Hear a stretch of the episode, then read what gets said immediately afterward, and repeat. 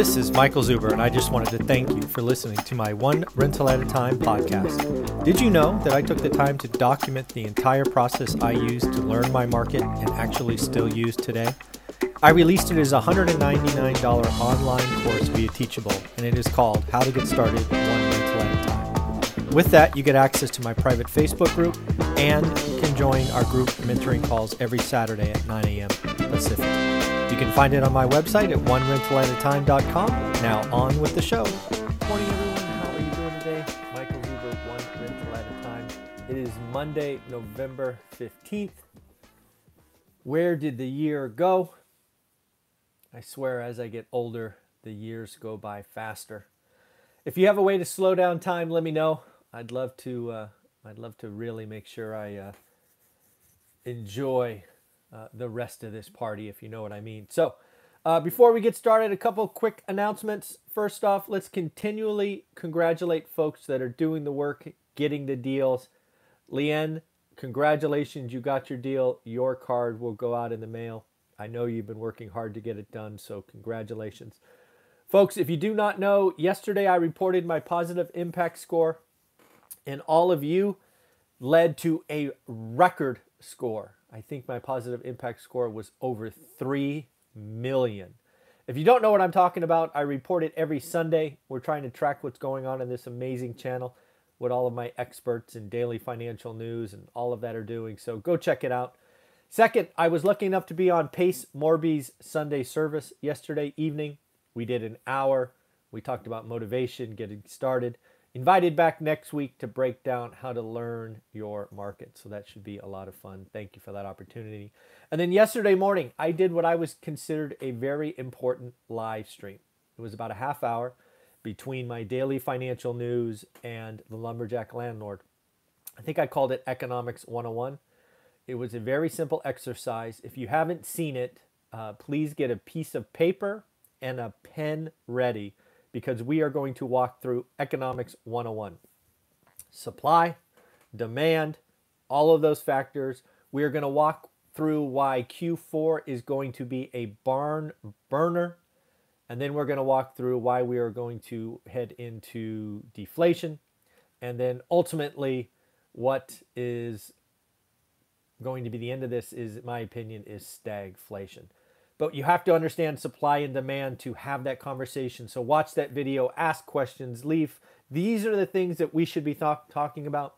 This is where real estate investors will make their money because, again, we are the only folks that can use inflation. You and I buying good or great deals with 30 year fixed rate debt and day one cash flow. Inflation is our friend inflation hurts everyone else. And that's what we're teaching, that's what we talk about. To the dozens of people that signed up over the weekend to how you get started one rental at a time, thank you. Make sure you join the Facebook group because you get around another thousand or so amazing people. It's pretty awesome. So, as for the daily financial news, uh, a couple of things. Looks like WeWork.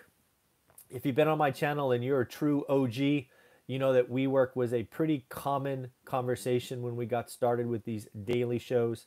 Uh, but they just uh, they just had their first quarterly report. They went public via these uh, one of these SPAC special purpose acquisition companies, and uh, you know what? They reported four dollars and fifty four cent loss. Crazy, uh, and but actually good news because uh, people were expecting them to lose $5.51. So, congratulations. You lost a dollar less than people thought. Strange, huh? Anyways, uh, pretty cool. Uh, other news, uh, other earnings that were out this morning. It's a pretty big week for retail. Again, I think it's going to be some pretty good numbers, generally speaking. Uh, Oatly uh, missed on revenue, but beat on bottom line. Uh, really, Oatly highlighted that they're having trouble scaling uh, to meet demand. So uh, they're having to make some investments. Tyson Foods was an interesting one. They beat top and bottom line.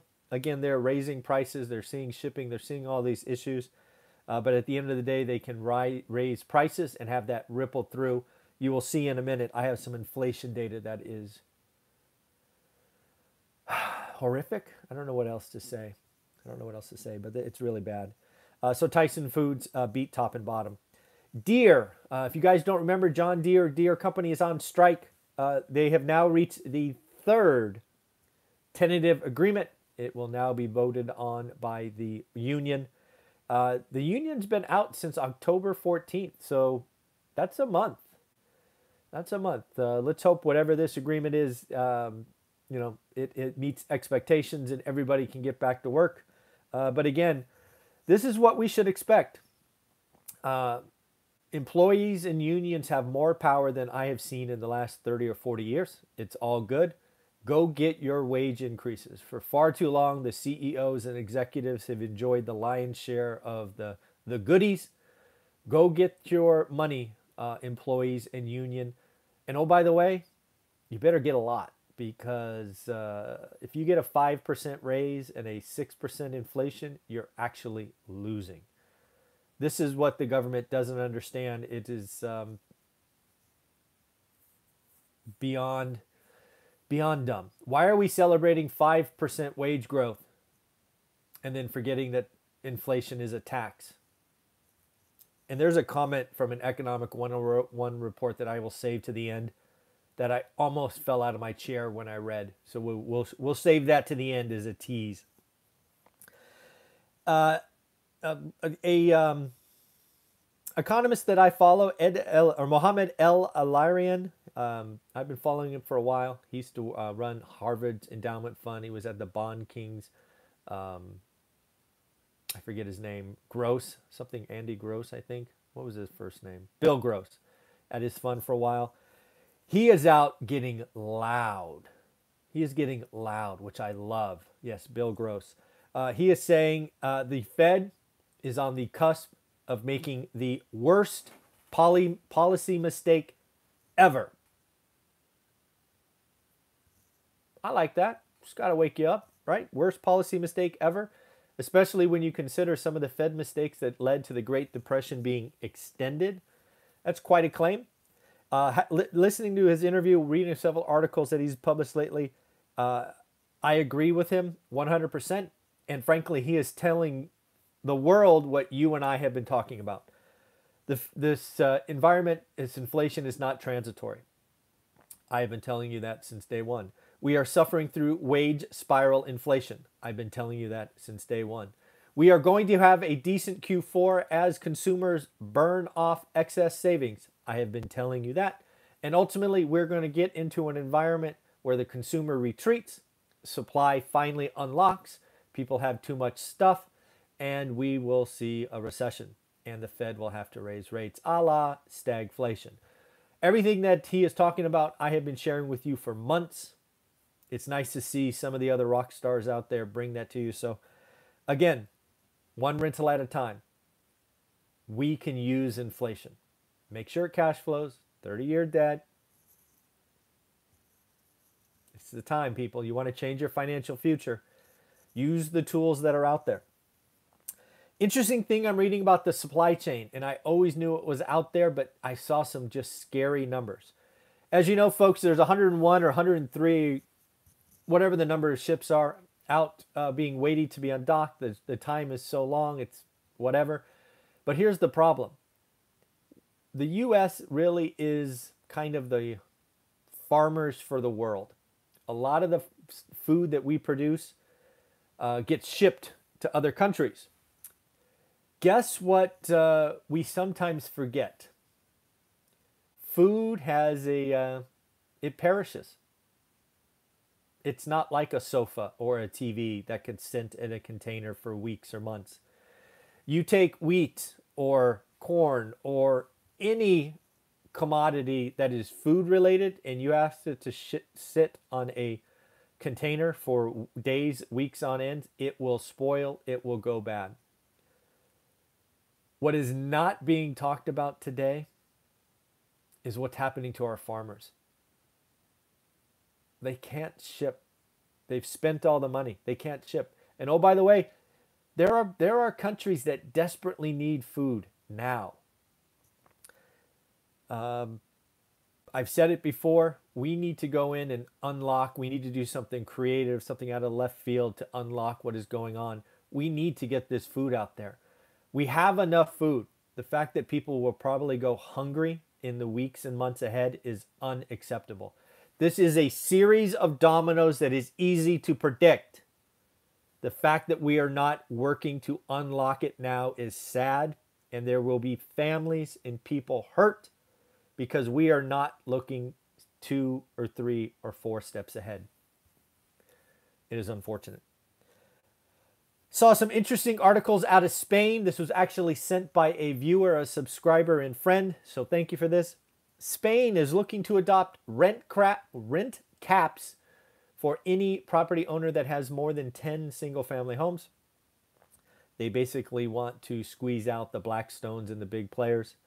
Uh, that was interesting. What was really scary in the bottom line of that article, I don't, I don't, I could not have guessed this ever. So I'm going to ask you to take a wild guess.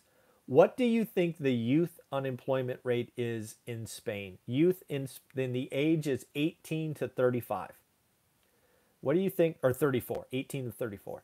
What do you think the youth unemployment rate is in Spain right now? Anybody want to guess? That's actually a really good guess, 30%, Chester. The answer is 35%. Wow.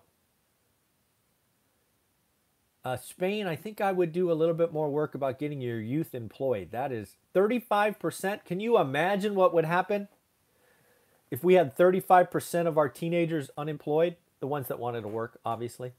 That is crazy. Michael Burry is out again. He kind of comes on, goes off dark uh, off Twitter. If you don't know, he creates an account, closes it, creates, closes. He's kind of an interesting guy. Michael Burry warned that assets are more overvalued than the dot com or the housing bubble. He says this is his third bubble and it is by far the worst or the biggest.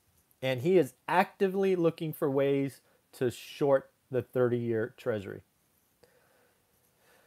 my opinion on Michael Burry is, and again, this is only by what I've read. I've never met the man, although it's funny, we worked in the same building in Cupertino. It's just really odd how timing is. I mean, literally the same building. We were on, or I was on, I think, eight, and he was on six. So it's crazy. But, anyways, uh, Michael Burry is, um, he is a data nerd. He loves to get lost in research. And also, the other thing is, once he gets an opinion, he stays locked in and um, I think he is on this uh, kick that this is the largest bubble uh, ever. It's hard to argue. Uh, he doesn't really go into what you know what the word asset means, right? Not, it's not housing or tech stocks like the last one. Uh, you have to agree, or at least I agree, that yeah, the, the Fed has come in with trillions of dollars and really mucked things up. Uh, so it's going to be interesting to see how all this unlocks. Back to the inflation numbers I highlighted earlier. These are truly scary. Eggs up 29%, beef 28%, bacon 27%, ground beef 17, sugar 12, milk 8, coffee 6. And this goes to the most idiotic quote I have ever seen produced in an economic paper. Get ready? Are you ready? This this is this is eye popping. This is like, oh my god, this I can't believe this has been you know, like this took data. Here we go. Inflation has been found to hurt the poor the most. I couldn't tell if they were joking or not. They were the article is written like this is new information. Folks, Washington D.C. is trying to confuse you with all this tax conversations, but um, Inflation is a tax. It is hidden. It taxes everybody. You can't escape if you are alive. The only way you escape inflation is to die, which is not really a great option for most of us. All of us? Most of us? All of us. Ah, whatever. But again, here we go. Get get ready. I know it's shocking, but inflation hurts the poor the most. I can't believe somebody could write that on paper. But, anyways. Lastly, we'll talk about China property developers. They are doing everything they can, but they are not addressing the problem. Right now, they're selling jets, Chairmans are writing loans, they're selling stock, they're doing debt extensions, they're doing everything they can. But remember, folks, I brought to you the education that it's not the income statement, not the balance sheet, it is the cash flow statement that is the often misunderstood, ignored, most important financial statement. And until Chinese property developers start selling apartments, they're toast. And right now, there is nothing going on in the Chinese economy that makes me think people have forgotten that their properties are worth less, these ghost cities and problems. So until something happens, like maybe, I don't know, something like uh, government intervention that says, you know what? The government will give you $20,000 down payments. Something, I mean, something crazy like that. Right now, the Chinese citizens are scared, nervous, looking to get out of Dodge. They're not buying apartments. And until they buy, until they figure out a way to sell apartments, they are done. Toast, nada, goodbye. It's just a question of when. So that's what I got for you today. Again, uh, make sure you watch that Economics 101 data from yesterday. It's a live stream. Get a piece of paper and a pen because we are going to walk through why Q4 is going to be awesome, why early next year is not, and why we'll be left in a bad state. Take care, everyone. Have a wonderful day. We'll be speaking with Greg Dickerson at 8, and then I have a special interview, super secret, at 10.